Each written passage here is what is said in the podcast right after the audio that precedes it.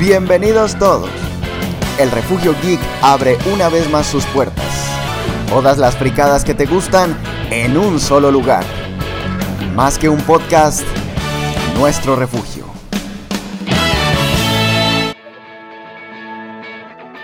Buenos días, buenas tardes, buenas noches. Bienvenidos una vez más a su podcast El Refugio Geek. Una vez más, segunda temporada nuevas cosas y vaya, sí que extrañaba dar esta entrada.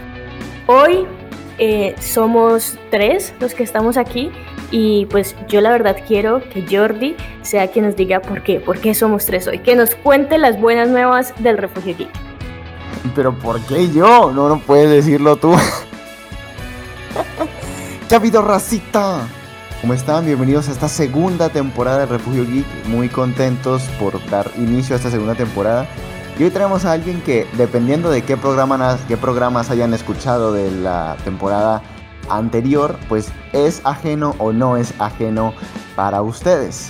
La familia Refugio Geek se creció y porque es que ya tenemos a alguien más que está pues con nosotros aquí. Eh, en la cabina, si se puede decir así, aunque no, de hecho no tenemos cabina porque somos bien pobres. Eh, tenemos a... Se llama Santiago, pero todo el mundo lo conoce como el señor By Phoenix desde Twitch. Ya nos colaboró antes porque pues obviamente él estuvo con nosotros hablando eh, sobre los dos videojuegos que salieron en la DC Fandom y sobre otras cositas. Y ahora que iniciamos nuevos proyectos decidimos integrarlo oficialmente a la familia del Refugio Geek. ¿Cómo está usted, señor? ¿Cómo me lo trata la vida? Bienvenido, bienvenido. Otro lado del charco. Bien, bastante bien, la verdad. Un poquillo de frío ahora con el invierno, pero creo que dejando eso de lado, creo que estoy bastante bien y bastante contento de estar aquí en el programa. Bueno, pues nada, eh, creo que voy a hablar un poquillo de por qué estoy aquí y por qué me han querido integrar al equipo. Como sabéis, este el Refugio Geek eh, habla en general de la cultura geek, ¿no? Bueno, pues aquí mis dos compañeros siempre se han dedicado al tema de las series, las películas.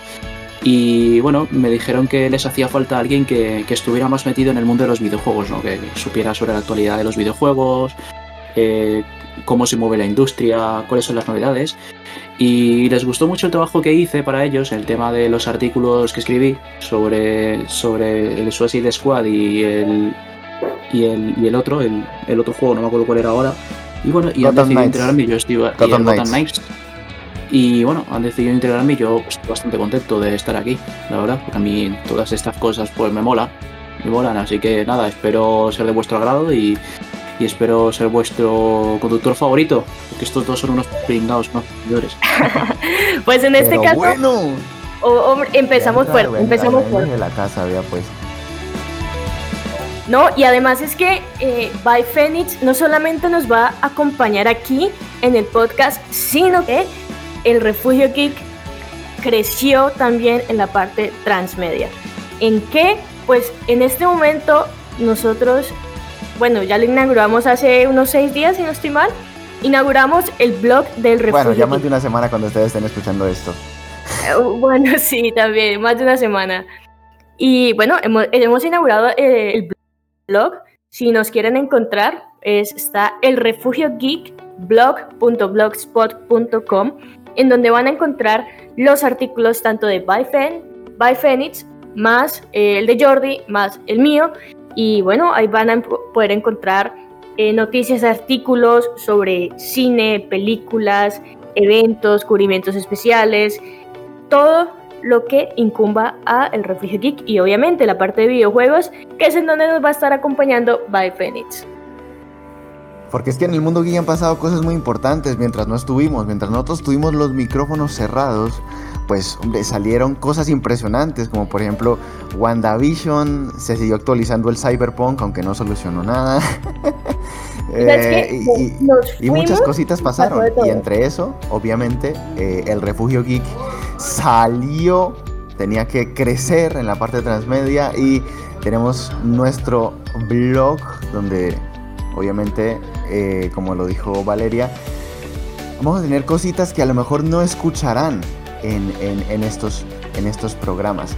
Creo que el acontecimiento más importante es sin duda que vamos a poder crecer en cosas que a lo mejor en este programa no podemos hacer por X o Y motivo. Por ejemplo, profundizar en noticias. Recuerden que antes teníamos nuestra sección de noticias que por que nadie la escuchaba, eh, tuvimos que sacarla.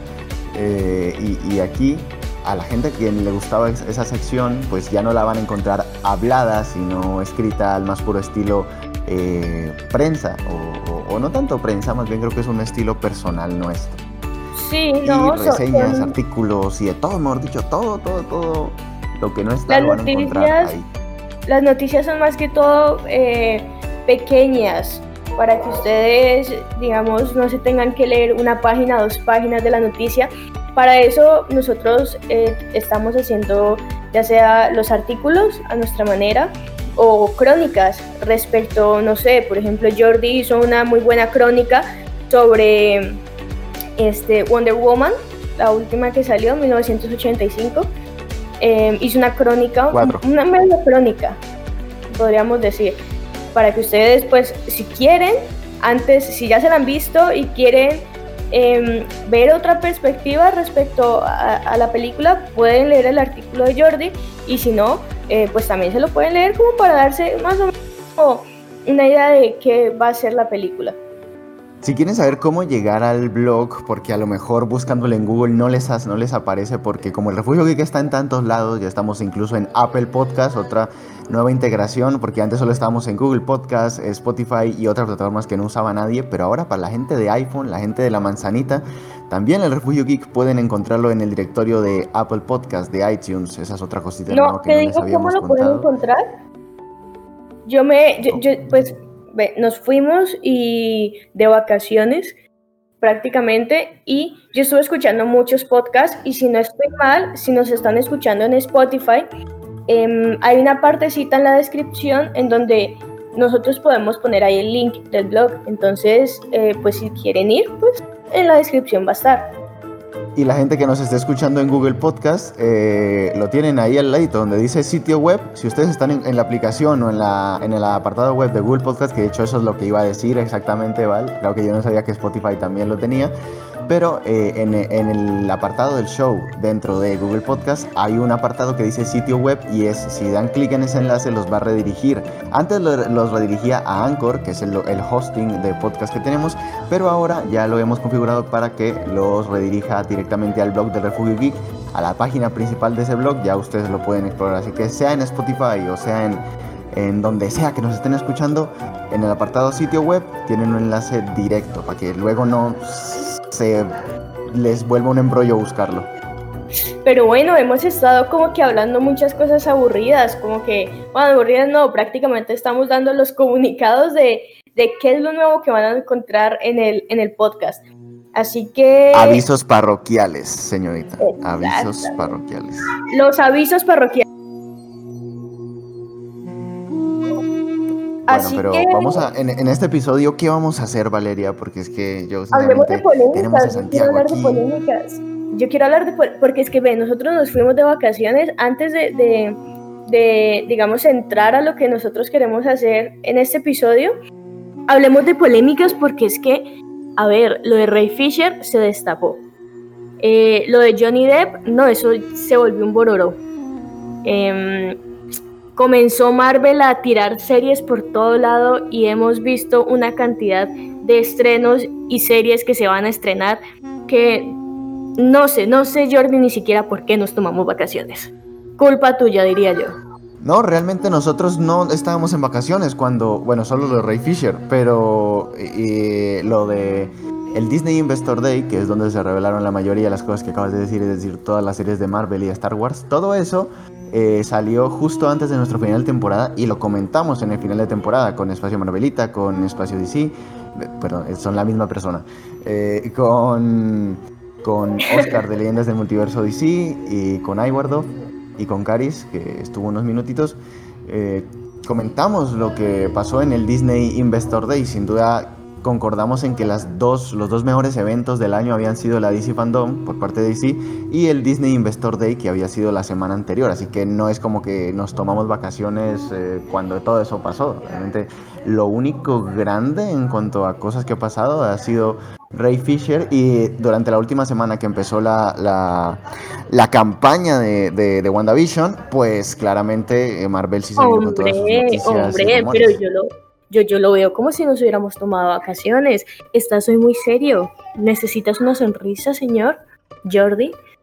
Lo he dicho como que no estuvimos ahí cubriéndolo, pero, pero pues bueno, igual, ya estamos, ya estamos de vuelta y esperamos poder cubrir todo lo que haya a su paso, en, su, en, el paso, lo que sea, lo que se sea, como dicen en mi familia.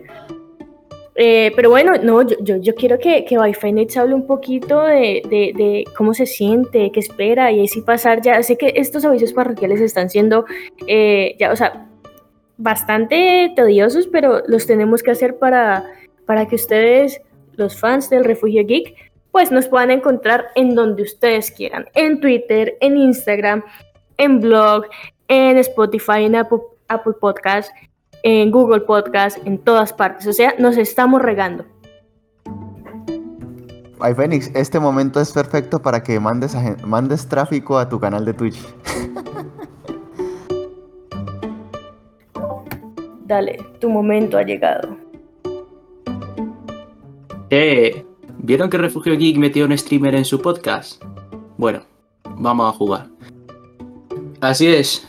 Eh, como ellos dicen, yo tengo un canal de Twitch. Em, se llama exactamente igual que mi nickname, ¿vale? Que se escribe con B, Y, P, H, E, N, 1, X. Me encontraréis allí en Twitch, ¿vale? Allí, bueno, suelo hacer streaming de vez en cuando. Y pues si queréis pasar un buen ratillo ya sabéis dónde encontrarme, aunque también me encontraréis aquí en los podcasts de, del Refugio Geek y también en su blog, que estoy escribiendo unos cuantos artículos. Tengo pensado subir mañana otra nueva noticia al blog y estoy ahora mismo pasándome un videojuego que me, que me está haciendo regresar a mi infancia, que espero pronto tener el, el artículo crítica de ese videojuego porque, madre mía, la verdad que... Y la verdad que es que para mí creo que se viene una crítica muy, muy positiva porque ha sido un juego que me ha sorprendido a bien y coño, estoy muy contento, la verdad. Bueno, y lo bueno. Y además de, de, de, de, sus artículos y de encontrarlo aquí en los podcasts, aquí en este mismo podcast, en este mismo programa, bueno, no en este episodio, pero sí, si están suscritos al Refugio Geek, en el transcurso de, esta semana, y por esa semana me refiero a la otra antes de que Byfenix se me, se, me, se me asuste, porque esto lo estarán escuchando el domingo, eh, Byfenix, o Santiago, como lo quieran llamar, va a tener una sección especial dentro del Refugio Geek llamada El Nido del Fénix. ¿Y, y de qué vas a hablar ahí, eh, Santiago? Epa. Vale, pues como dije yo al principio, eh, me han incluido principalmente por el tema de los videojuegos, pero no será el único, el único tema de hablar, ¿vale? Eh, mi nueva sección, El Refugio del Fénix, eh, tiene como objetivo eh, hablar de la actualidad tecnológica y, y, de la actualidad friki de los videojuegos. Es decir, un día puedo hablar perfectamente de la actualidad de la industria de los videojuegos, como otro día os puedo contar las novedades de, las, de Elon Musk y su empresa SpaceX, o las, o las novedades en Amazon eh, no sé, eh, las novedades que tiene Microsoft y Sony para sus consolas.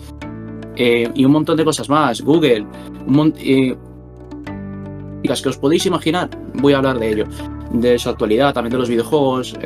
Quiero que sea una sección que no sea muy, muy larga, media hora, pero creo que será el tiempo perfecto para hablar de todo perfectamente dejar, digamos, las noticias claras y bueno, estoy bastante contento por presentar esa sección, la verdad, porque es algo que a mí me gusta mucho. O sea, soy, una persona que ve muchísimo de actualidad, sobre todo de, de tecnología, videojuego, y poder compartirlo está bastante bien, no me voy a quejar.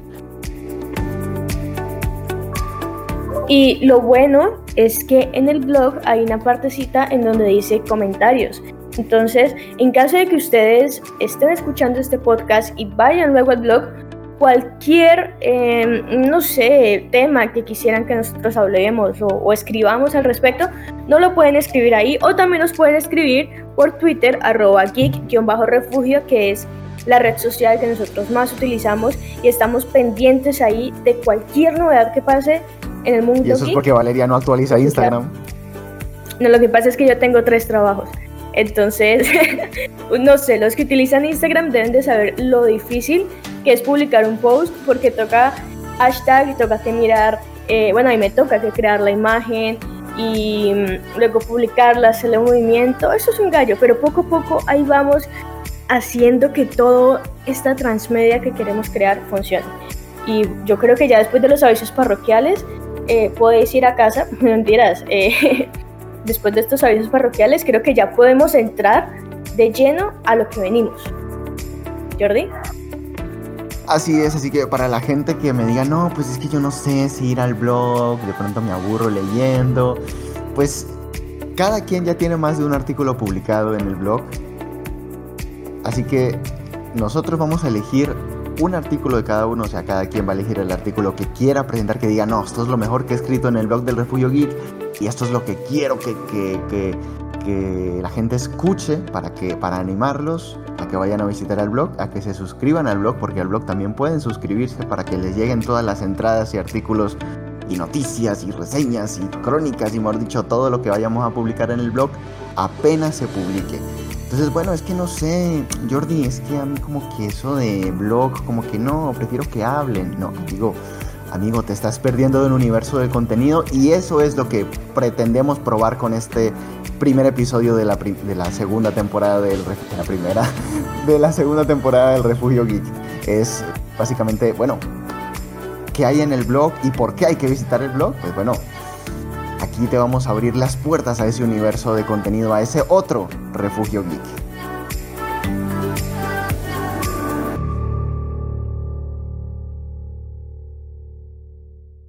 Bueno, ¿y qué? ¿Alguno quiere algún, algún cafelico, chavales? En lo que esperamos.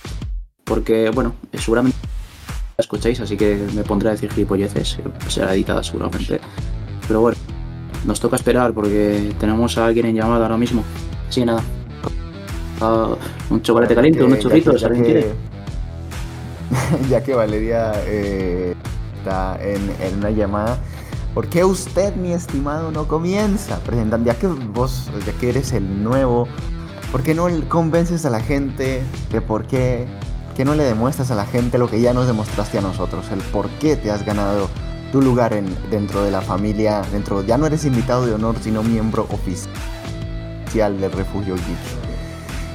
¿Qué nos trae usted? ¿Qué nos quiere leer? ¿Qué le quiere presentar a la gente? Bueno, nada para leer ahora mismo, no voy a mentir. ¿Qué queréis que os presente? Hola, mi nombre es Señor, Santiago. eh, usted tiene dos Mucho gusto. artículos publicados en el blog. ¿Cómo, cómo me va a decir que no tiene nada para lo leer sé. ahora mismo, señor? Ya lo sé. Te me calmas, ¿vale? Que tengo que intentar hacer algo de relleno en todo esto. No puedo quedarme aquí callado sin más. Pues por eso, por eso te estoy diciendo Pues venga, que, que está seas el primero en leer. Madre mía, tío, en serio. En verdad, bueno, yo voy a admitir una cosa, y sí, esta razón por la cual yo me gané mi puesto aquí en el refugio aquí, pero debo decir que no es lo mismo hacerlo cuando sabes que, eh, en fin, estás grabando algo, que luego ya lo has enviado grabado, a cuando lo tienes que hacer en directo, ¿vale? Porque tengo todo el nervio, todo el yuyu, ¿sabes? Toda, toda la vergüenza de hacerlo, de, de sabes que te están escuchando en vivo ahora mismo, ¿sabes? Entonces me cuesta. Te dedicas a hacer streams, o sea, realmente Pero es diferente. no, Imagínate no me que- vale de nada. No me vale Imagínate de que nada esa alguien- excusa. Ve, imagínate que alguien pone, pone el podcast, no sé, solamente para escuchar tu voz, Jordi, quedarse dormido dormida escuchando tu voz y la pone así a todo volumen, en donde puedes notar cómo, cómo se escucha tu respiración cada vez que pronuncias una palabra. O sea, es, es, es como que... Y lo puedes repetir ¿Desde una cuándo el refugio Geek es ASMR? Eso iba a hacer yo el comentario, ¿eh? Eh, Pero puede, puede que exista gente que diga la voz del, del conductor del refugio geek, Dios mío, voy a dormirme escuchando su voz. Y luego diga "Bah, que ha llegado un españolete aquí y, mejor dicho, aún más voy a escuchar. Y La xenofobia, amigos. La xenofobia, dice. la xenofobia, hombre. No es que el, el- el- ¿para qué? Pero el acento español, no sé si, si te han dicho, Santiago, pero, pero, o sea, es, es, es un acento muy bonito. O sea, un- uno escucha ¿Tenemos declaración en directo? Dios. ¿Tenemos declaración en directo? Ya sabéis, chavales, el guerra haciendo fila. Y yo lo digo No, por no. algo, porque sé que a alguien le hace mucha gracia. No, no vamos, no, no, no vamos a, a crear polémica, ya, ya, aquí llega, ya la gente va a escuchar el podcast a ver qué pasa. Escuchadme una cosa, lo que pase fuera de cámaras se queda fuera de cámaras, por favor. Eh, luego, luego sancionaremos a Jordi por, por, por hacer comentarios ilícitos. Eso no se hace. Fuera Sí, de sí, micrófonos en este caso. Que y ahora sí entremos en materia. Ya creo que la gente fue por sus palomitas. Ese tiempo era para que fueran por un café, por lo que vayan a comer o para que se He recuesten. tomado ya mi colacao, eh. O sea, yo creo que ya estoy preparado. Yo acá tengo mi café. Oh, perfecto. Yo no tengo nada. Ahora yo estoy con mi tengo- vapor ahora mismo, en pleno podcast. Chaval. Mi cafecito. No fuméis, pero- dadle al vapor. No, Pero pues bueno, ¿qué? ni le den al vapor ni tomen alcohol, no hagan nada. No, tomen alcohol, es bueno, es bueno. Pero, pero Chavales, moderado, eso sí. moderado. Disfrutad de la vida, eso sí. Hacedlo, que luego, que luego os arrepentiréis. ¿Y entonces qué, Jordi? ¿Empezamos o qué? ¿Vos qué decís? Hace rato le llevo diciendo a Santiago que empiece. Eh, Ah, entonces, bueno, yo diría que podríamos empezar eh, leyendo Vale, está bien, voy a artículos, leer yo mi artículo. Sí, voy a leer. Vale, lee tu artículo. El Necesito un poquito de, de espacio, por favor. Silencio. No, A no, ver, no, voy a seguir hablando aquí. Dale. Vaya. Vale, a ver. Este fue el primer artículo que escribí para el blog, ¿vale? Eh, en este lo escribí justo cuando el blog se estaba en desarrollo porque me lo pidieron.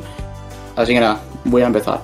Eh, bueno, aquí hablo de. Sé que, llegamos un poquillo tarde, ¿vale? Para esto, pero creo que no está de más eh, comentarlo, ¿vale? Porque encima yo he jugado el juego, así que digamos que mi crítica viene un poco desde mi experiencia y no desde lo que, lo que los artículos o lo que dicen las personas, ¿vale?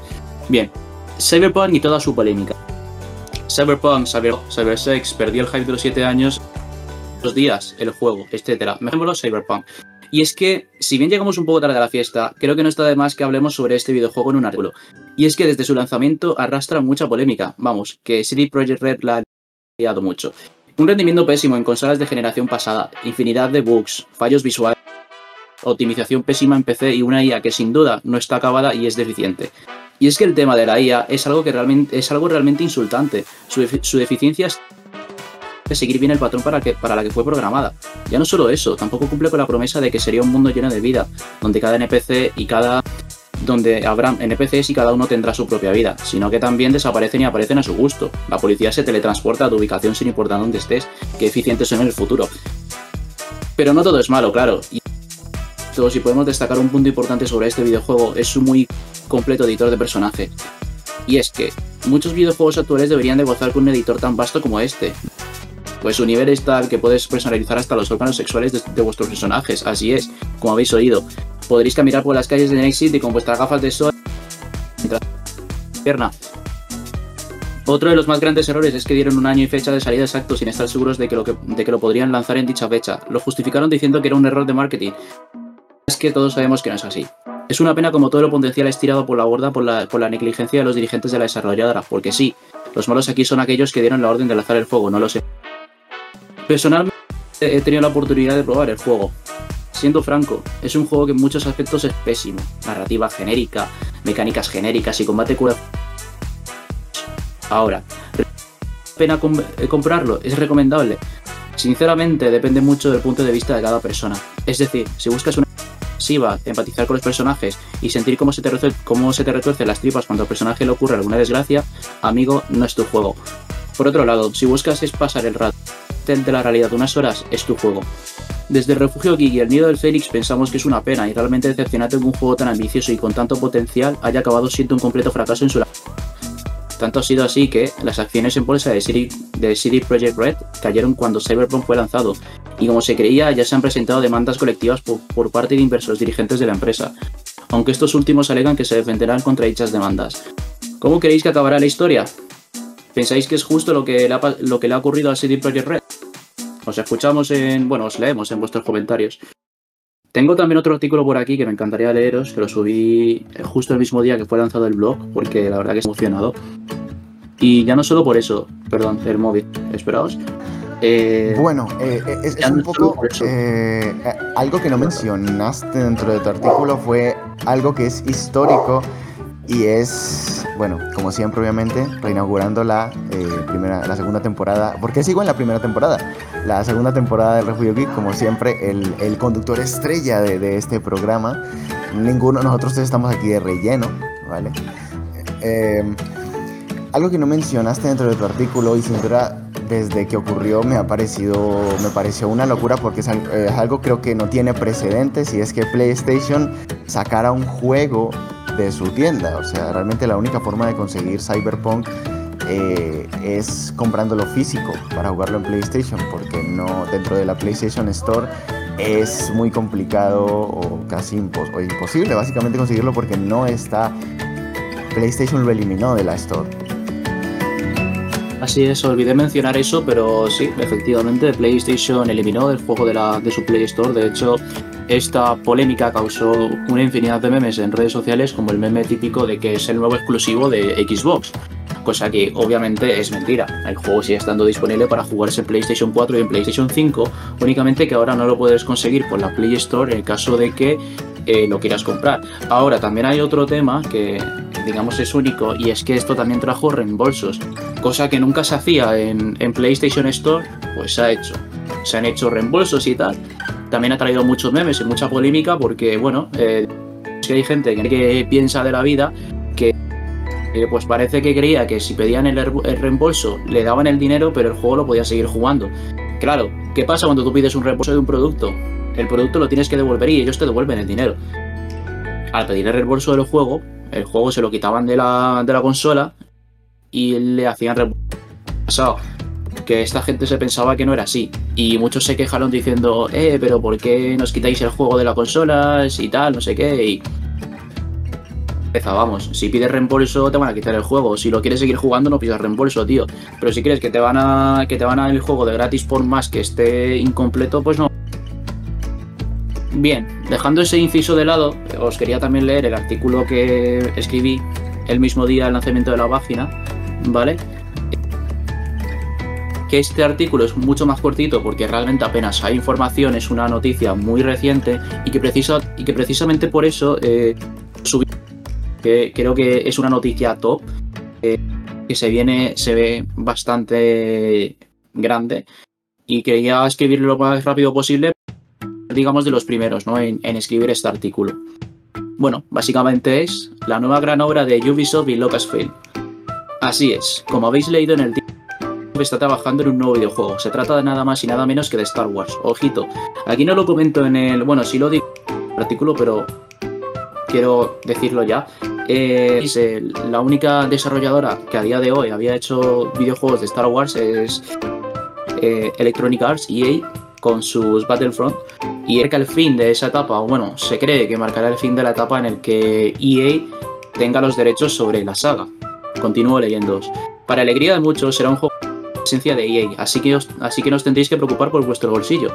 Eso esperemos, esperemos que Ubisoft no cometa el mismo error de EA de convertir sus juegos en pay to win, en donde tenga cojones para poder ganar o, o, bueno, que todo sea extremadamente caro. Ya sabéis los memes de EA y la verdad que es que me parece algo muy polémico y la verdad que me molesta bastante, ¿no? Que tengan que ponerlo todo a precios elevados cuando no es necesario.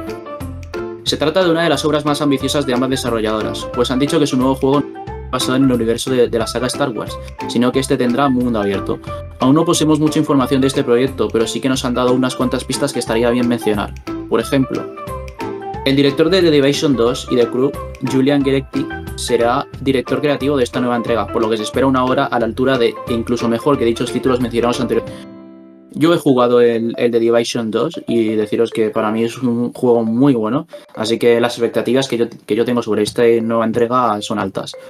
El motor gráfico que utilizará será el Snowdrop, que es propiedad del estudio. Esta nueva obra podría ser el final de la exclusividad que posee EA sobre los derechos de la saga, los cuales adquirió en 2012. El cofundador y CEO de Ubisoft, Yves Guillemot, ha expresado un profundo entusiasmo con respecto a esta nueva y estrecha colaboración con Lucasfilm, para crear una aventura original de Star Wars diferente a cualquier otra cosa que se haya hecho antes. Palabra de Yves Guillemot.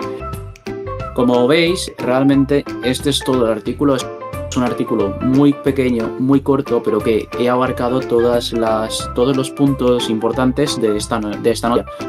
¿Quiénes serán? Bueno, ¿quiénes son los que van a trabajar, los que se saben que van a trabajar ahora en el hora y que en teoría nos quiere ofrecer Ubisoft? Ahora, ¿deberíamos dar por hecho todas estas cosas? Yo pienso que no. Las cosas pueden cambiar, ¿vale? En dos años. En el juego, teniendo en cuenta que el desarrollo está muy temprano, incluso me atrevo a decir que ni siquiera ha empezado, estarán escribiendo los guiones, estarán planeando cómo se va a hacer cada cosa. A que no se extrañe que a lo mejor aquí a unos meses o un año, dependiendo de lo que de la prioridad que le den al desarrollo del juego, muchas cosas puedan cambiar. Lo que sí espero es que por lo menos las palabras de Yves Guillemot se cumplan, es decir, el que hagan una obra diferente, porque al final es lo que busca la gente, busca algo diferente. Yo busco algo diferente, a mí no me importa si un juego tiene gráficos de última generación. Lo que quiero es un juego que realmente me enganche, un juego que diga, vale, es que como este no ha habido otro, ¿me entendéis? Así que nada, creo que no tengo nada más que agregar. Esos son los dos artículos que he escrito yo por ahora. Eh, mañana escribiré otra noticia, miraré qué A puedo mí que poner. me pongan al de Mandalorian y, y- y- y yo les compro el juego.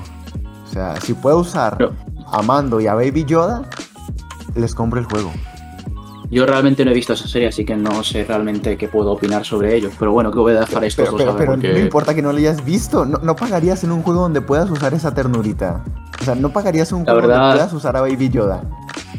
La verdad es que es que yo con Grogu no tengo mucha relación. No le conozco al chaval, es que no sabría qué decir. Pero sí sabes que se llama Grogu, ¿no?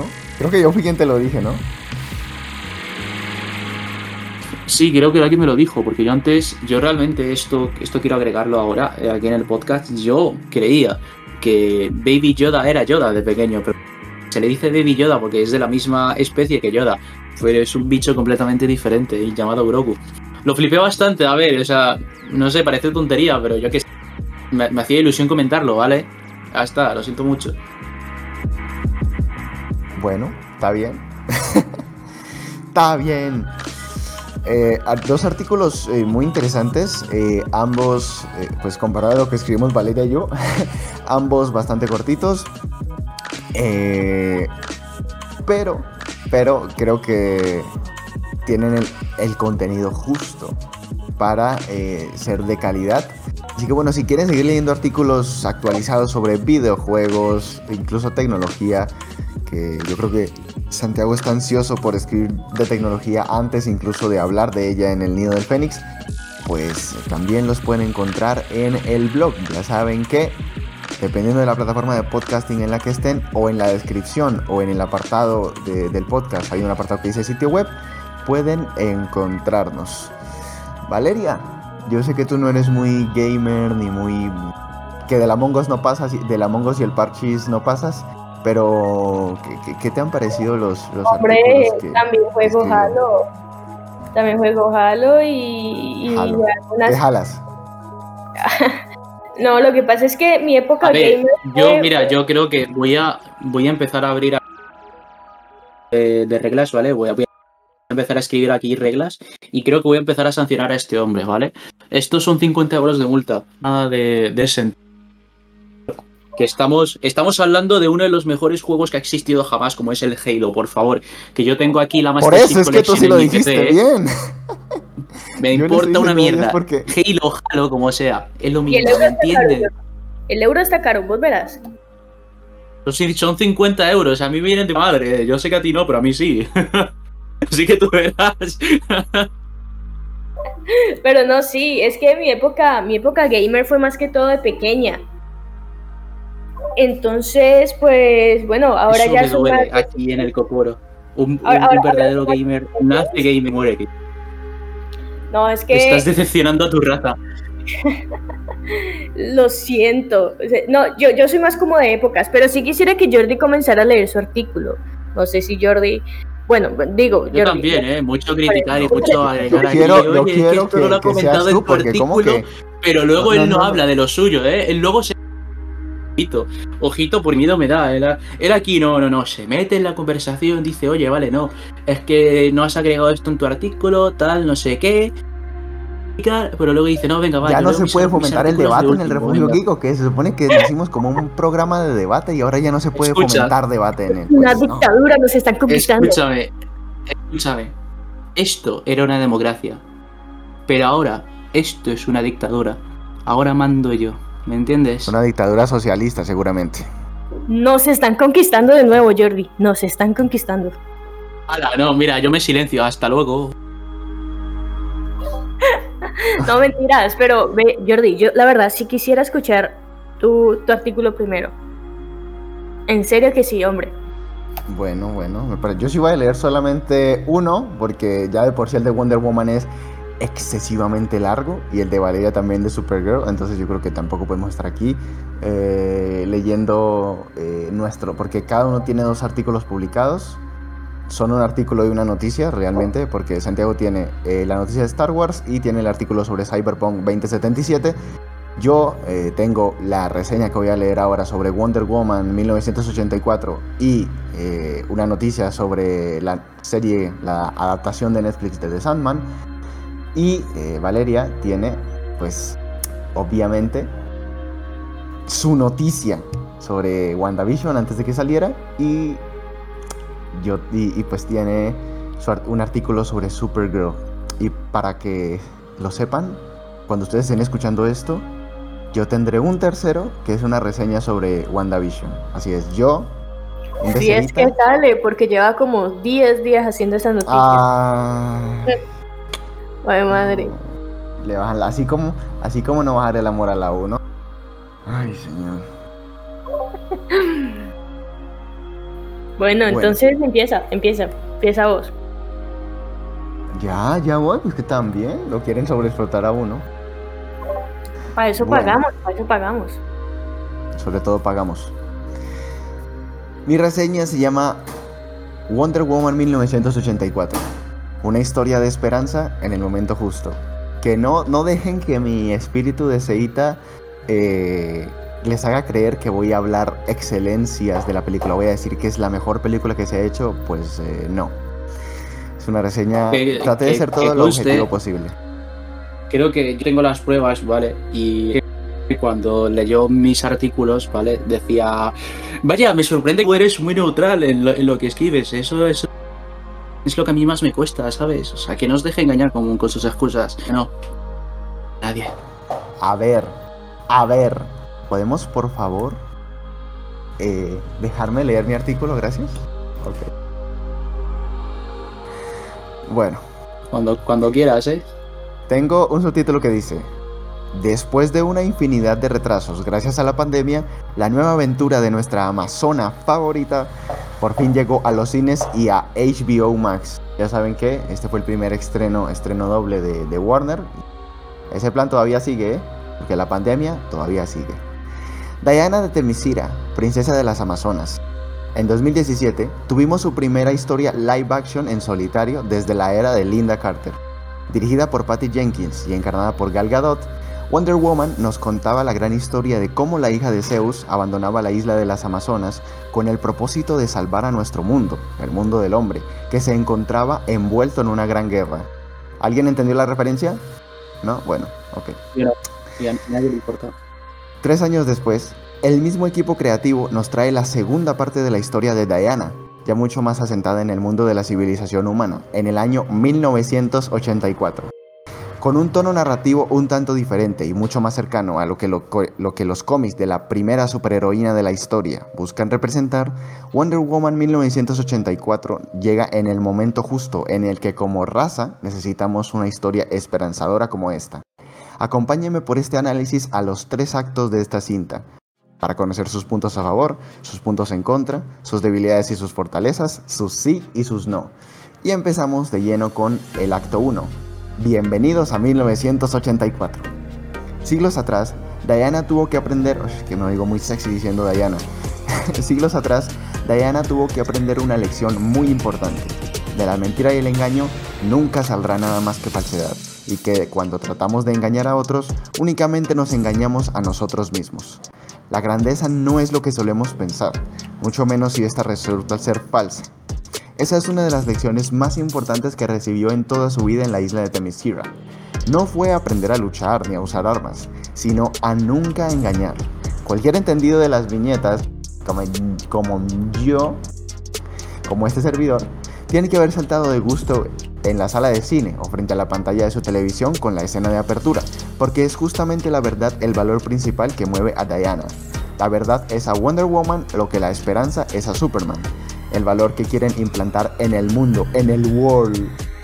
Con esa premisa en mente, tras esos primeros minutos de la cinta, muchos lectores nos pusimos alerta, porque sin duda, este es el inicio correcto para una historia de Wonder Woman, sea en el medio que sea, cómics, cine o animación. Hablando de animación, no he visto Batman Solo de Dragon, pero reseñita pronto. Tras esos primeros minutos, aterrizamos rápidamente en el 84 y podemos ver cómo Diana se ha convertido en, una, en un ángel guardián para nuestro mundo.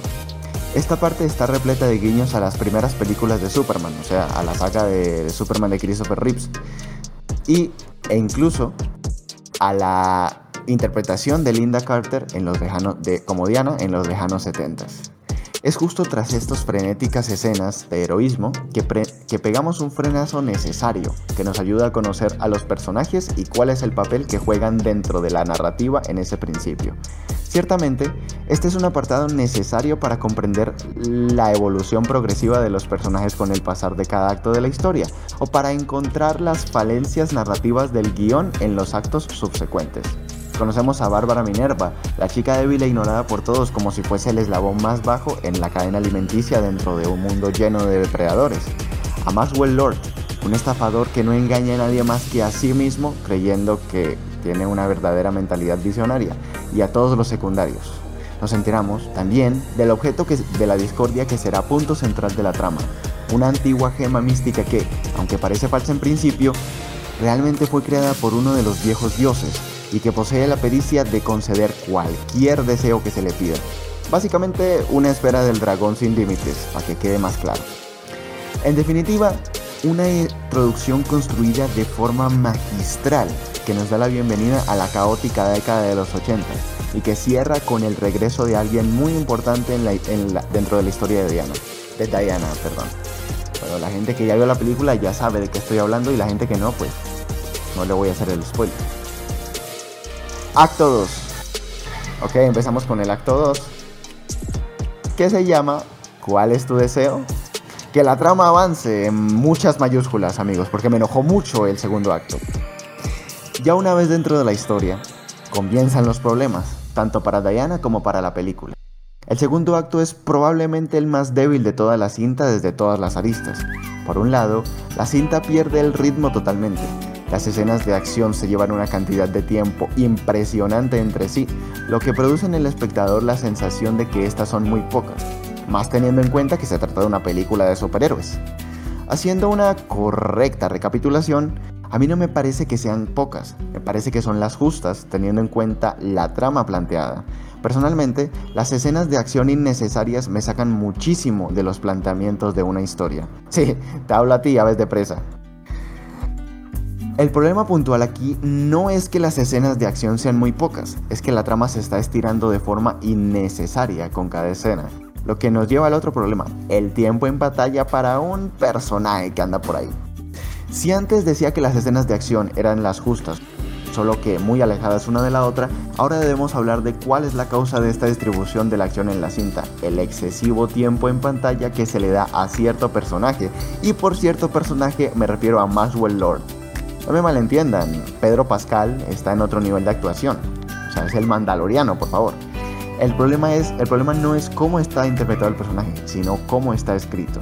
En los cómics, Maxwell Lord es un desgraciado, manipulador y un maldito sin escrúpulos que ha obligado a Wonder Woman a matarlo en público únicamente para que ella se viese obligada a dejar el manto de heroína por mucho tiempo. Y si les parece injusta mi comparación, Valeria, Valeria, tú puedes darme la razón. Si les parece injusta mi comparación, solo hay que ver hacia el Maxwell Lord de la serie Supergirl, que sí es una adaptación correcta del personaje, aunque no volvió a aparecer. Este de aquí solo es un loco, que tiene ambiciones pero ninguna convicción. Es un cobarde con poder, que tiene de Maxwell Lord nada más que el nombre. En ese sentido, no encuentro razón alguna para que se le dé tantísimo tiempo en pantalla. Claro que necesitamos ver el desarrollo del villano, pero por ejemplo, el descenso a los infiernos de Bárbara está representado de forma magistral y con el tiempo justo en pantalla. Cierto que Pascal hace un gran trabajo robándose la escena. Bueno, pasan los vendedores porque esto lo estamos grabando en la mañana, amigos. Nosotros solemos grabar en la tarde, pero bueno, eh, por cuestiones de cosas que no les debemos contar ahora, pues cuestiones de mi salud, no pudimos, vale. Cierto que Pascal hace un gran trabajo. Vale, estamos hablando de que el descenso a los infiernos de Bárbara está representado de forma magistral y con el tiempo justo en pantalla. Cierto que Pascal hace una gran interpretación robándose cada escena, pero con todo y esa excelente interpretación no salva la narrativa porque el personaje que se le ha puesto a interpretar es muy pobre. Y hablando de la narrativa, el guion en este segundo acto sí que está lleno de fallos, que son más fáciles de notar gracias a la lentitud con la que avanza la trama. La historia establece reglas que después no respeta, suceden cosas simplemente porque la trama necesita que sucedan y nunca se explica cómo funciona la gema, lo que genera confusión cada vez que se utilizan los poderes de la misma. Primero parece que solo se puede pedir un deseo por persona, pero después, en el tercer acto, parece que eso no es tan así. Mi prima, que me acompañó al cine a ver la película, me preguntó cómo finalmente funcionaba el conceder deseos, y yo no supe qué responderle con certeza, la verdad. Lo que sí le reconozco a este acto es que te pone de lleno y de forma correcta en el contexto histórico del filme. Del filme. En el primer acto la, cinta muestra una reconstrucción absoluta y exacta de la década de los 80, pero a lo que me estoy refiriendo en ese aspecto no es solo a la perfectísima ambientación a la década, sino a lo que estaba pasando en el mundo durante ese periodo de tiempo. La Guerra Fría se encontraba en su punto más alto, y el miedo a que estallara una tercera guerra mundial era latente, porque la carrera armamentística de las dos grandes potencias, es decir, Estados Unidos y la Unión Soviética, le apostaba al desarrollo de las armas todo este conflicto no está para nada relacionado con la trama, pero es introducido de forma orgánica en ella. El cuestionamiento a las figuras de autoridad, desde que Estados Unidos perdió la guerra de Vietnam, la guerra por el poder político y el temor a los ataques nucleares tan temidos en aquella época e incluso ahora, aunque no sea un tema de conversación regular como en aquellos tiempos, se ven representados de forma correcta en la narrativa dentro de en tres o cuatro escenas que no que no interfieren ni chocan con la trama principal. Eso sí que se lo reconozco y se lo aplaudo a la cinta. Vuelven a pasar los vendedores. Recuérdenme nunca grabar en la mañana y nunca escribir eh, un artículo tan largo también, porque ya me estoy quedando sin aire. Ahora, lo mejor de este segundo acto, sin duda, es el punto de inflexión de Diana, que marca su fin y pone el paso al tercer y último acto ese quiebra en el personaje, ese regreso a la realidad y la negación que precede en este momento me parece algo fabuloso. Y bueno, ya que estamos hablando de su personaje, aprovecho para reconocer el excelente trabajo actoral que realiza Gal Gadot no solo en esta escena, sino en toda la película. Se nota el cariño, la pasión y el compromiso que tiene con el personaje. Sin duda es nuestra Wonder Woman. Y finalizamos con el acto 3. Esto es Wonder Woman y este sin duda me encantó este, estos últimos minutos de la película. El acto 3 es una mezcla de sensaciones muy comiqueras. Por una parte tenemos a Chira, cuya participación rebasa los 5 minutos. Ello puede llegar a disgustar a algunos, pues todos esperábamos ver mucho más tiempo en pantalla a una de las villanas más icónicas de la Amazona. Tiempo que en su lugar se lo dieron a Maxwell Lord, como ya. No obstante, la puesta en escena y el diseño del personaje son súper comiqueros, lo que denota el corazón con el que se hizo la película. Kristen Wiig realizó...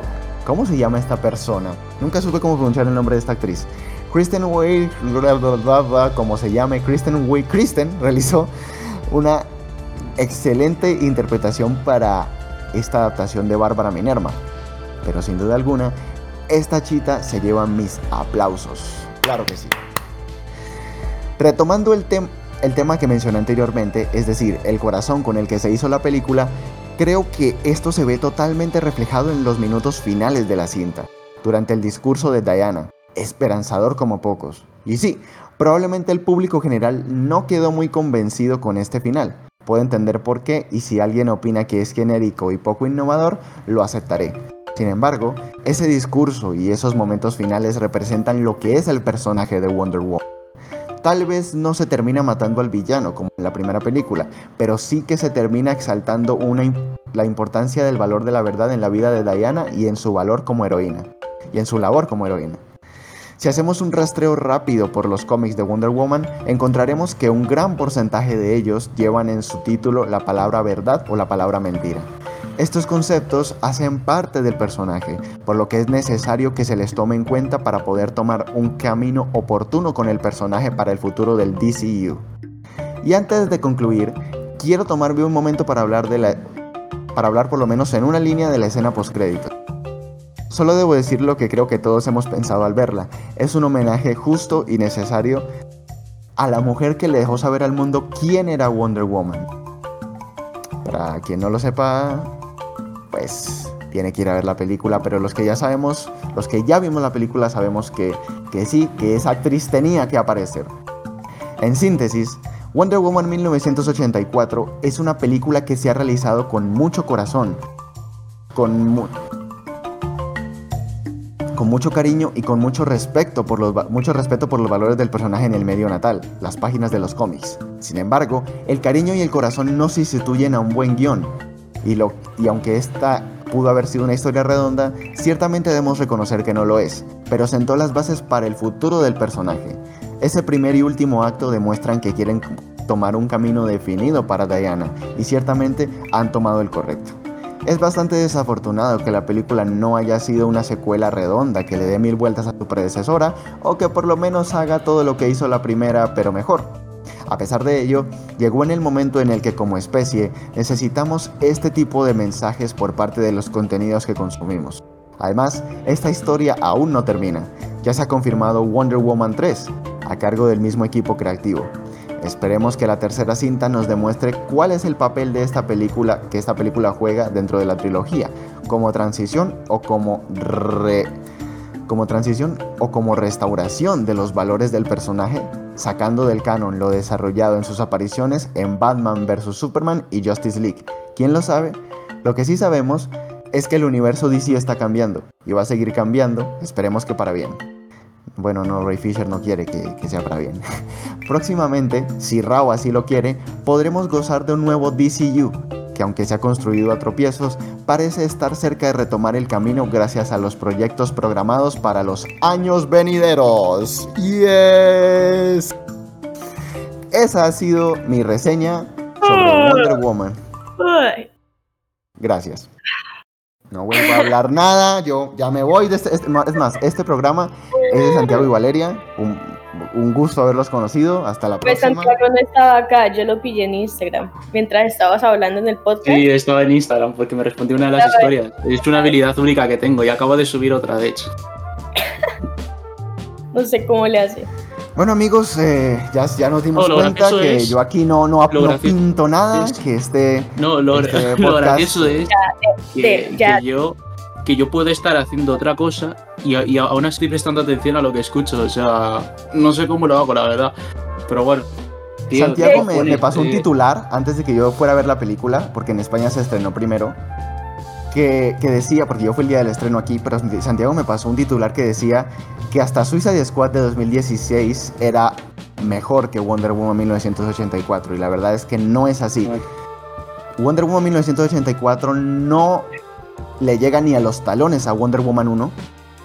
No, no, la película 2017 es impresionantemente superior desde narrativamente hablando.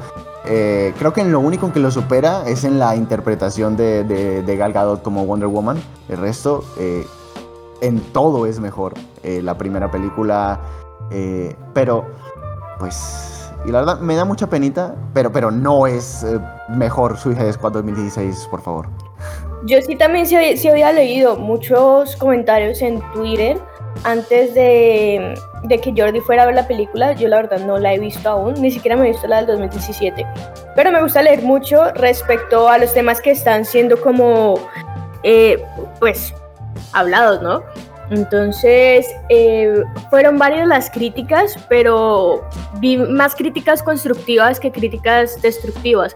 porque sé que los fans estaban esperando algo diferente y las críticas que hicieron fue como, oye, pues eh, se hubiera podido mejorar esto, esto y aquello, más no como críticas así, pues que sí he escuchado sobre Suicide Squad. ¿Ves? Es que sí, exactamente. La película, eh, yo, yo lo reconozco, el segundo acto es un desastre. O sea, el segundo acto hace que la quinta temporada de Supergirl parezca una obra maestra. Pero, pero el primer y el tercer acto son de una gran película. Es que parece incluso que los hayan escrito personas diferentes, que el primer y tercer acto hayan sido escritos por la misma persona y el segundo, no sé, se lo dejaron a uno, a uno que estaba por ahí sin nada que hacer. La verdad, a mí me gustó.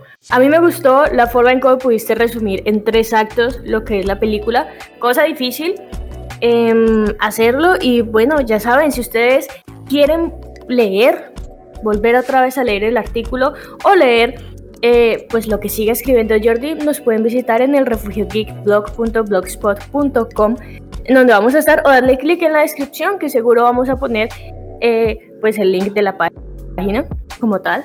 No sé, by Phoenix que tiene, que, que estuvo tan pendiente de, de- lo que ha dicho Jordi, que, que, que- ¿qué queréis? ¿Qué, ¿Qué tal viste este, este artículo, esta crónica? Pues debo admitir que estoy bastante. Me siento. Debo decir que me siento inferior a, a este hombre en muchas cosas.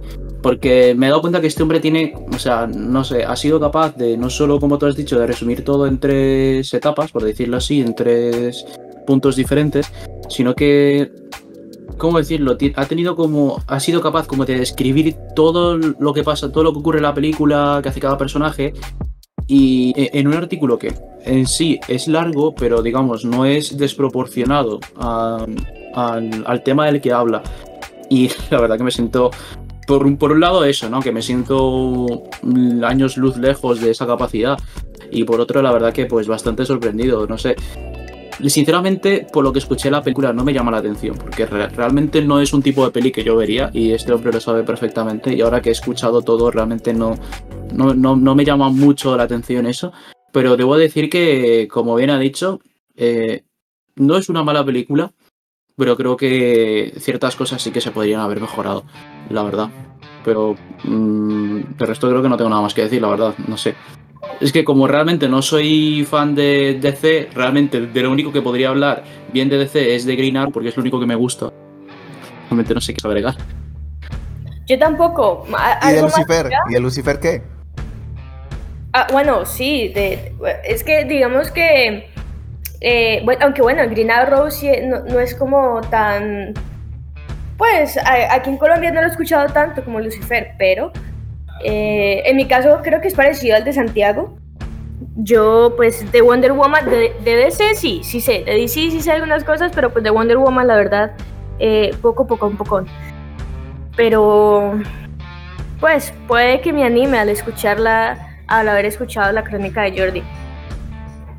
Aunque, Sáltate el segundo acto.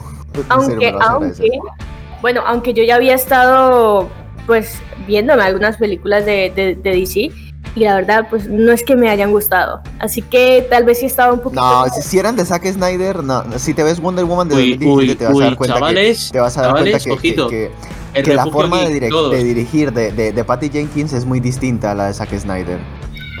Es que, mira, yo me, vi, yo me vi la de Superman dirigida por, por Zack Snyder Ajá. y no, no me gustó, o sea, no, no, no, es muy oscura. Ese Superman dan ganas de, no sé, tirarse en un edificio, es muy... Parece un Batman kryptoniano, es todo emo, sí. Es que a mí nunca me ha gustado la visión que tiene Snyder sobre Superman. Creo que a Snyder una película de Batman le quedaría perfecta. Pero Man of Steel, aunque es, no es mala película, pero Película no, de es Batman. Superman. Con Claudio Serrano como, como actor de, de doblaje de Batman. Y lo tendríamos finiquitado, chavales. Y los que seáis de España sabréis, sabréis de lo que hablo. Que Claudio Serrano es uno de los mejores en el doblaje. Quedaría de puta madre. Pues ojalá, al ver si DC eh, nos, nos presta atención y, y cambian directores, actores de doblaje y hacen una bomba a DC. Pero bueno, yo creo que nos queda poco tiempo, así que yo voy a hacer una dinámica diferente, en este caso para mi artículo, porque para los que ya pues lo han leído, pues saben que es un poco largo, la verdad. Son cinco temporadas las que tuve que resumir, tenía que hablar de Supergirl, definitivamente era el artículo con el cual yo quería inaugurar el blog y es porque es mi superheroína favorita. La conocí y me enamoré del personaje, del cast, de, la narrativa. Era la mía y ella me la robó. De todo. Uy, uy, uy, tenemos aquí otra, otra declaración de amor, Jordi. Yo creo que te has equivocado de la, de la, de la sexualidad de tu, de tu amiga. Eso me duele en el cocoro, tío, pero la realidad es esa. Tenemos otra declaración aquí en vivo y en directo. Este podcast está lleno de. de, de está calentito, viene calentito este podcast, madre mía. De muchos cambios, de muchos cambios. No, pero me enamoré, me enamoré del personaje, del cast, de, de todo, de todo, de todo, de todo. No tanto de la quinta temporada, pero pues creo que solo voy a hablar en el artículo. Así que, bueno, vamos a empezar. ¿Por qué ver Supergirl? ¿Por qué ver Supergirl? Bueno, esa fue la pregunta que le hice a mi compañero de trabajo en el momento que mencionó que debíamos conocer sobre esta serie para uno de los programas del podcast. Para ser honesta, cuando le di play al primer capítulo en Netflix sentía que mi tiempo se iba a perder. La razón por la cual aquel día me senté cómodamente en el sofá, tomé palomitas y le di reproducir al pequeño botón que aparecía junto con un tráiler tenía que ver con mi responsabilidad profesional. ¿Por qué? Pues siendo conductora del podcast El Refugio Geek, sí o sí debía al menos tener un acercamiento a la historia de esta superheroína de DC Comics. ¿Qué tenía en mis planes? En mis planes vería por encima unos cuantos episodios para hablar sobre el tema, pues con lo poco que había visto en televisión, nunca me había llamado la atención ni la serie ni su personaje principal. Me pareció una serie aburrida, llena de muchos clichés innecesarios, pero pues bueno, como dice el dicho, al que no le gusta la sopa, le terminan dando dos tazas y en mi caso, terminó siendo la sopa mi plato favorito. Pero vamos a empezar. ¿Quién es Supergirl? Porque puede haber gente como yo que no sepa quién es. Supergirl, o bueno, como yo pensaba antes, ya ahora ya sé quién es Supergirl, obviamente. ¿Quién es Supergirl? Supergirl o Cara Sorel, mejor conocida en la Tierra. Es mi crush, eso es lo que es. es el crush de todos aquí. No, pero a mí me gusta más Monel. Bueno, no, Monel no. Podría decir que la gente Dodge. O sea, sí. No, ¿Brainiac? Brainiac, sí. No, yo me voy de aquí ya mismo. Es que me gustan que sean tan inteligentes. A mí me enamora la inteligencia. Mira, yo te digo una cosa. Si Brainiac es su crush, yo acabo de obtener más uno en esperanza. Así te lo digo. totalmente, totalmente. más uno no, como más 50. Es que yo, yo, yo, yo ¿qué hago? Mira, más 300.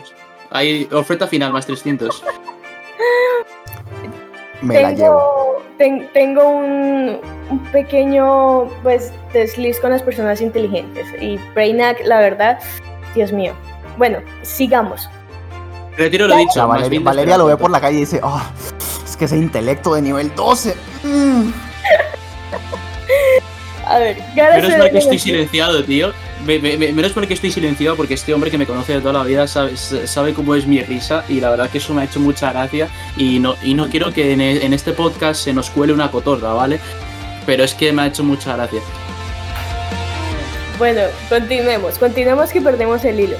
Um, bueno, Cara Sorel, lo mejor conocida en la Tierra como Cara Danvers, junto con su alter ego Supergirl, una de las últimas hijas de Krypton, prima de Superman e hija adoptiva de Jeremiah y Elisa Danvers, es el resultado de la creatividad de Otto Binder y Al Plastino.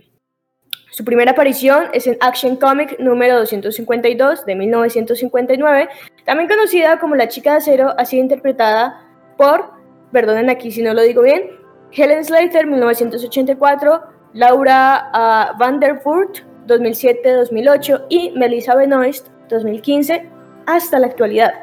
De hecho, Laura, Laura aparece en la primera temporada. Eh, interpretando no a Índigo. Oh, no mames. Perdón por la palabrota. Oh. No pintes mames, güey. Soy colombiana, pero se me pega lo mexicano. ¿Qué hago?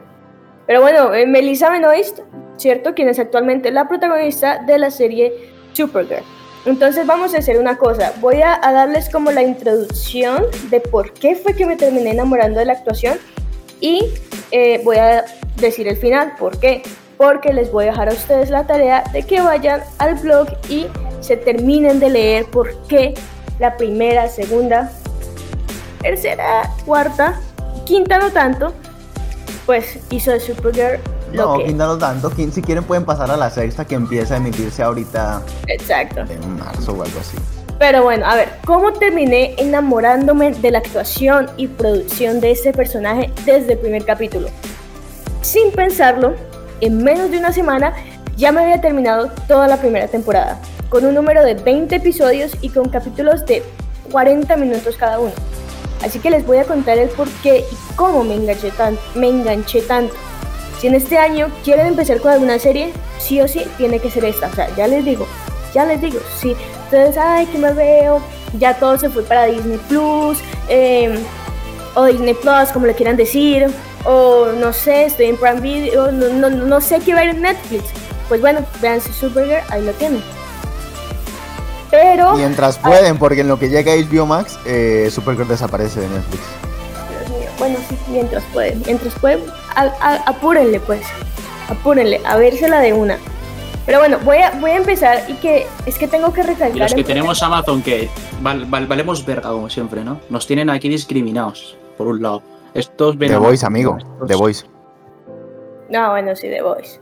Pero bueno, tengo que recalcar en primer medida que lo que más me llamó la atención fue el ver cómo la protagonista se muestra no desde la concepción de la superheroína invencible, con visión de calor, con visión de calor, superfuerza, capacidad de volar y bueno, un montón de cosas más, sino que desde un principio la historia que se resalta es la vida detrás de la, de la chica detrás de la capa, Cara Danvers, que es una mujer sensible, con un amor inmenso por su familia adoptiva y la humanidad, que quiere hacer el bien, pero al principio todo le sale un poco mal entonces, aquí ya no voy a comenzar a leer, sino que voy a dar un pequeño resumen.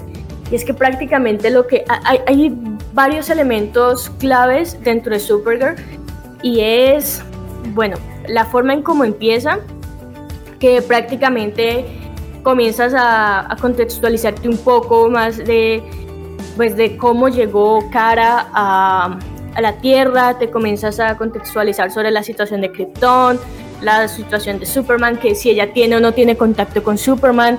Eh, nos presentan el lado más humano de Cara siendo la asistente personal de Cat Grant.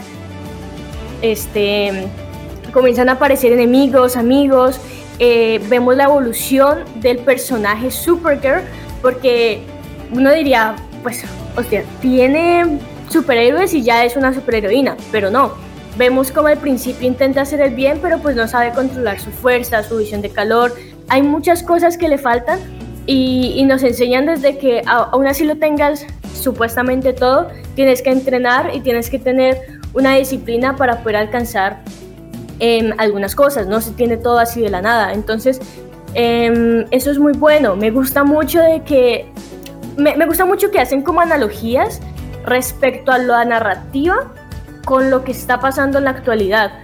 Elementos como el periodismo es realmente un factor dentro de lo que presentan y la forma en cómo lo, como lo presentan, las situaciones sociales, hablan sobre la discriminación, sobre el racismo. Y sí, sé que puede sonar muy cliché porque, bueno, esta serie ha sido también criticada porque dicen que tiene muchos clichés y sí, sí los tiene, o sea, no se los voy a negar pero la forma en cómo manejan esos clichés, la forma en cómo lo introducen dentro de la narrativa, em, realmente es increíble y muchas veces te hace pensar, vaya, ese cliché sí era necesario para la trama. Así que prácticamente todo eso hace que Supergirl sea el cóctel perfecto, perfecto, perfecto para una serie de superhéroes. Y también hay que recalcar una cosa, que mucha gente puede llegar a pensar, eh, pues venga, Supergirl es la prima de Superman, entonces vamos a ir a, ver harto de Superman, yo no sé qué. No, o sea, no es una serie para ver a la prima de, de, Superman, no. Eh, esto, es una, esto es una serie para ver a Supergirl, pero no solamente como para endiosar a Supergirl y que eh, la superpoderosa y es, no, sino que ese lado, lado humano que nos muestra, cómo todas esas situaciones eh, pueden llegar a estar presentes en la vida real sin necesidad de tener superpoderes o ser un superhéroe. Em, realmente te deja mucho para reflexionar. Es muy interesante, creo que a uno le puede... Son de esas series que aportan, ¿sí? Además de entretenimiento, también te aportan en lo personal. En mi caso lo, lo fue, y por esa razón es que la recomiendo tanto y por esa razón es que me gusta tanto Supergirl y por eso les digo, oigan, si ustedes se quieren ver una serie, tal vez dicen, no, es que Supergirl necesito verme otras series, no, no importa, puedes comenzar a verte esta y la vas a entender perfectamente y estoy segura que, que, te va a gustar. La quinta temporada no tanto, pero pues si te vas hasta la cuarta y te saltas a la sexta, pues bien, o bueno, te ves la quinta temporada y haces como que no te la viste para poder seguir la trama. Y ya, lo último que voy a leer es, em, al final, gracias por darnos a Supergirl. Em, yo tengo que resaltar primero la maravillosa actuación de Melissa Benoist, pues gracias a su calidez y carisma, encarnó de una manera magistral a Supergirl y permitió que su historia pudiera realmente causar, como les, he dicho, les dije anteriormente, causó un efecto positivo en mí, haciéndome reflexionar sobre muchas cuestiones de la vida en sí y convirtiéndose en un referente Digamos que a, Melissa eh, yo ya la había visto en Glee. Yo la vi en las, si no estoy mal, fue en la cuarta, tercera y cuarta temporada de Glee que, que, estuvo.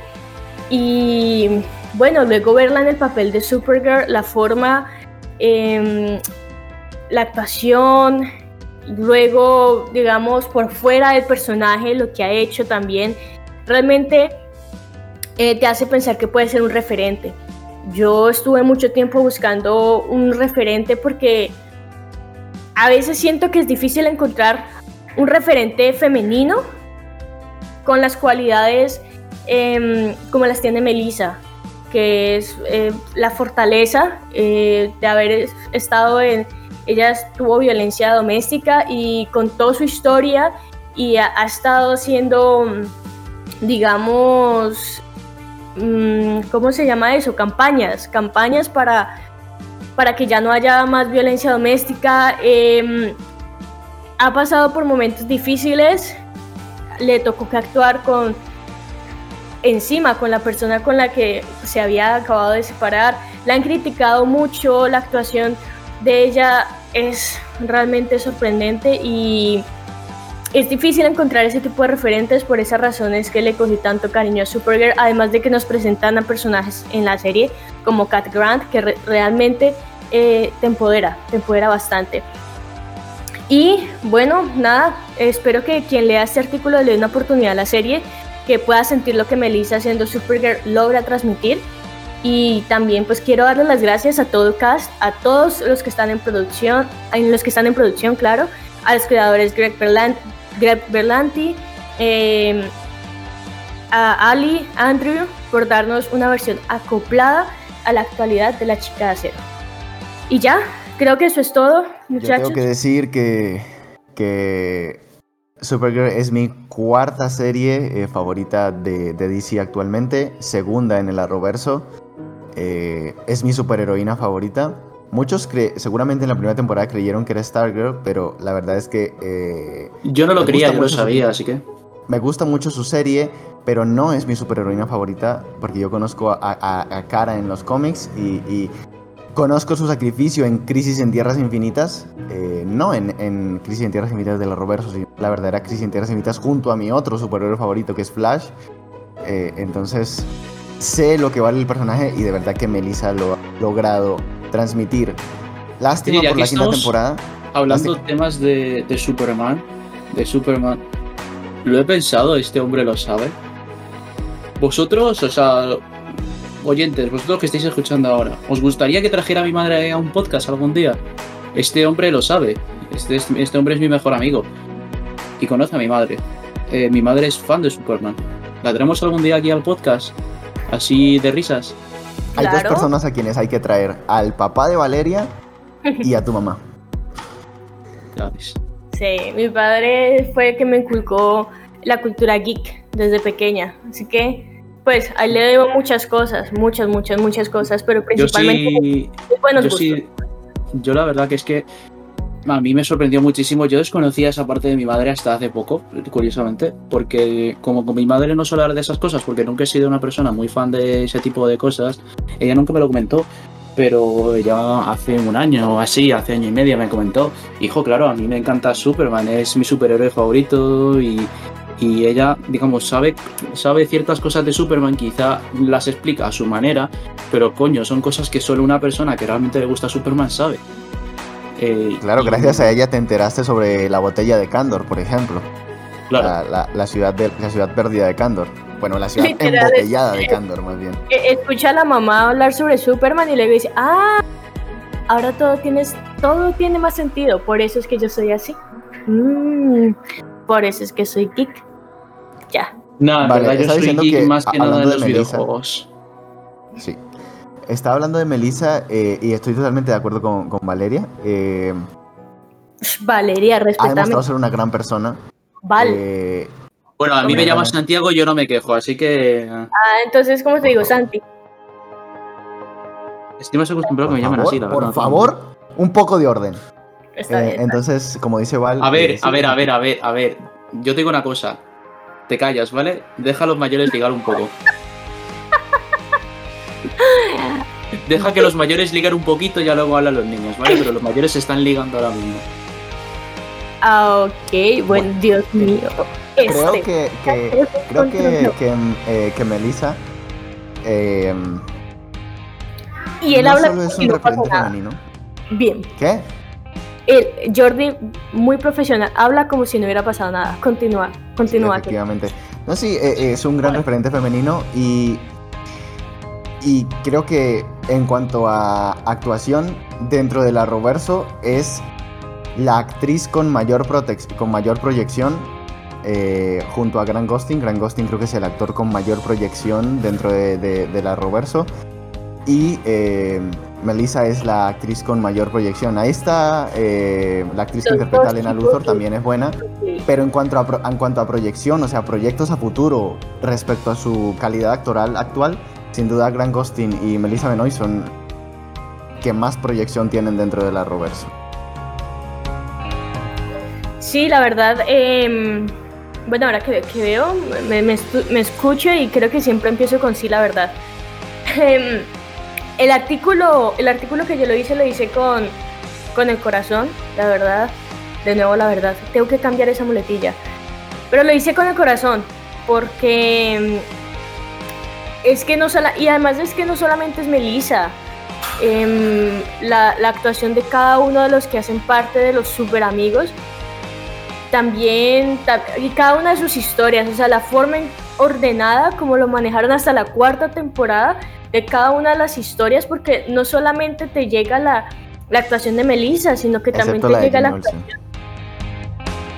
No, mira que llega un punto en el que sí, podría decir que, que, casi no es el de, detective marciano. Eh, John Jones, sí, casi. ¿Cómo? O sea. ¿Cómo? No, o sea, lo siento, pero no. A partir de la cuarta temporada con lo de Manchester Black, sí, pero antes, antes, o sea, tercera temporada hacia allá, no me puedes decir que Nicky Olsen era mejor que el detective marciano, porque si no, aquí sí vamos a tener un problema. No sé, es que yo tengo ahí una vaina con esos eh, dos personajes, pero más. Ah, amenazas. O sea, simplemente Jones Jones, siento que cuando, cuando, intro, sí, cuando introdujeron a su padre, se perdió, o sea, el personaje se perdió completamente. Entonces fue como, bueno, ¿y qué pasó con John Jones, el luchador? Y que luego comenzó que no, que ya voy a dejar las armas, que nada más, eso sí ya me pareció como, no sé, como que... Sí, en eso sí estamos de acuerdo. Por eso te digo que después de la muerte de su... No, la introducción, yo creo que después de la muerte de su padre que tomó esa actitud, ahí se perdió el personaje. Pero antes me parecía un personaje muy valioso del Team Supergirl. Me provocaba como pegarle unas cachetadas y decirle, despertado, me carajo. Pero pues bueno, ¿qué se puede hacer? Esperemos que en la sexta temporada la cierren muy bien tengo bastantes expectativas a pesar de que en la quinta temporada fue un desastre, fue completamente desorganizada. Em, lo único bueno... Y que el primer episodio de Batwoman también. Consejo de vida, chavales, nunca tengáis altas expectativas en nada, porque siempre os vais a decepcionar. Mm, no, bueno, sí, hasta si me decepcionan. podría, podría. eh, la verdad, no, no sé. Supergirl, esa serie es mi serie consentida. Es como Harry Potter en cine. Son los consentidos, a pesar de que eh, la obra de teatro fue, fue, fue terrible. Pero pues bueno, eso es otro cuento. Y sí, bueno, esos son los artículos, chicos. Yo creo que ya comentamos un poquito de todo. em, Por hicimos. cierto, yo necesito mucho hacer spam aquí, vale. Necesito mucho hacer spam. Me duele aquí en el corazón. Pero ya que hemos acabado con los artículos y estamos a punto ya de cerrar el programa, eh, ahora me voy a poner a hacer stream, ¿eh? Así que, bueno, los recuerdo, ¿no? Que ahí tenéis. Oye, tú que, sí sabes que, este programa no es en vivo, ¿no? Ya, ya lo sé, pero lo digo. Lo digo de todas maneras a modo Justo después de ese programa voy a hacer stream y, allí- y me, y me voy a morir, tío. Me voy a morir. No, no, no siempre. No Ah, siempre, ¿eh? claro. Lo- lo- o sea, imagina, imagina que alguien lo ha escuchado, no sé, un viernes a las 3 de la mañana. Como, y ahora voy a hacer stream. ¡Hostia! Vamos a ver el stream de. Siempre estoy en stream, ¿sabes? Pero pues bueno. ¿Sabes? sí. Pero un, vier- un viernes a las 3 de la mañana acá, en horario de invierno, son las 9 de la mañana y en horario de normal, de verano, son las 10 allá, creo. Me confundí. Bueno. em, nada, yo solamente sé que, que, que By Phoenix está al otro lado del charco, eso sí sé. Y bueno, yo creo que ya leímos los artículos, hablamos de todo un poquito. Esas, esta es como la introducción a lo que va a venir. Eh, esperamos que podamos tener la nueva portada ya. Cuando ustedes están escuchando esto, eh, tenemos un nuevo logo. Pues no cambió mucho, cambió más que todos los colores. Hostia, Eh, ¿tenéis un nuevo logo? Eso no lo sabía. Sí, podéis verlo en Mira Twitter o mira Instagram, Twitter. por Dios. Tenemos portada nueva. O sea, estamos Eh, a cambiando ver, la imagen. tengo que, en, en mi, en mi defensa, de- en, mi, en mi defensa, en, en mi defensa debo decir lo siguiente: Twitter no lo uso, Instagram no sigo. Ah, mm, bueno, está bien. Eh, te voy a hacer spam con la cuenta del Refugio Geek. Pero qué falta de respeto, oye, también me parece. Mira, hace parte del equipo del Refugio Geek y no nos sigue en Instagram y no ve Twitter. O sea, Me ¿en quitaste las palabras de la boca, hija.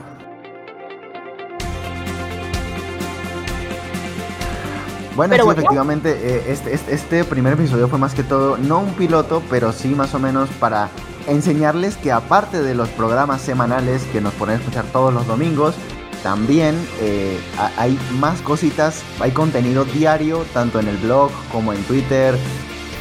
En Instagram sí, la verdad, yo no sé. Yo no sé. ay, sí, que Yo en Instagram tirando no sé qué hay, la verdad. No sé cada cuánto se Sí, publican cosas. tirando. Pero bueno, no, yo creo que ya acabemos con esta vaina. Que, que, que, que ya los oyentes deben de estar diciendo como que, bueno, estoy esperando algo nuevo, están redundando mucho. Pero pues nada, esperamos encontrarnos en un próximo episodio. Nos pueden estar siguiendo en las redes Twitter arroba geek-refugio, en Instagram arroba el-refugio geek y en blog nos pueden seguir como el refugio geek blog.blogspot.com y me siento como en tu voz estéreo. Así que Y también pueden seguirnos, y también cuando se acabe lo del COVID, pueden seguirnos por la calle. también, así, ah, pero en Colombia. En España, si By Phoenix nos invita algún día, pero pues bueno, eso es otro cuento. Así que, By Phoenix, bienvenido al equipo del Refugio Geek, bienvenidos a ustedes que nos están escuchando en esta segunda temporada del Refugio Geek. Y Yo bienvenido tengo que pedir todos. disculpas por, por los comentarios ob- ob- obscenos de ahora, ¿vale? Este, que creo, creo que este podcast está un poquillo cargado, está un poquillo caliente este podcast, la verdad. Creo que tenemos que calmar un poquillo todo.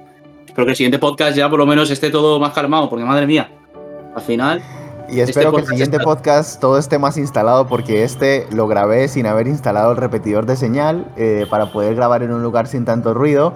Se nota. porque nece- necesito cable, necesito más cable, necesito más metros de cable, no me alcanza. No lo tengo tan grande. De hecho, creo que alguien buena tula, bro. Buenas, sí se escuchó. Se nota, Jordi. ¿Para cuándo tendremos la, la mejoría de calidad? No lo sé. Bueno, by Phoenix continúa, perdón. Aquí La otra no- semana, joder. ¿Eh?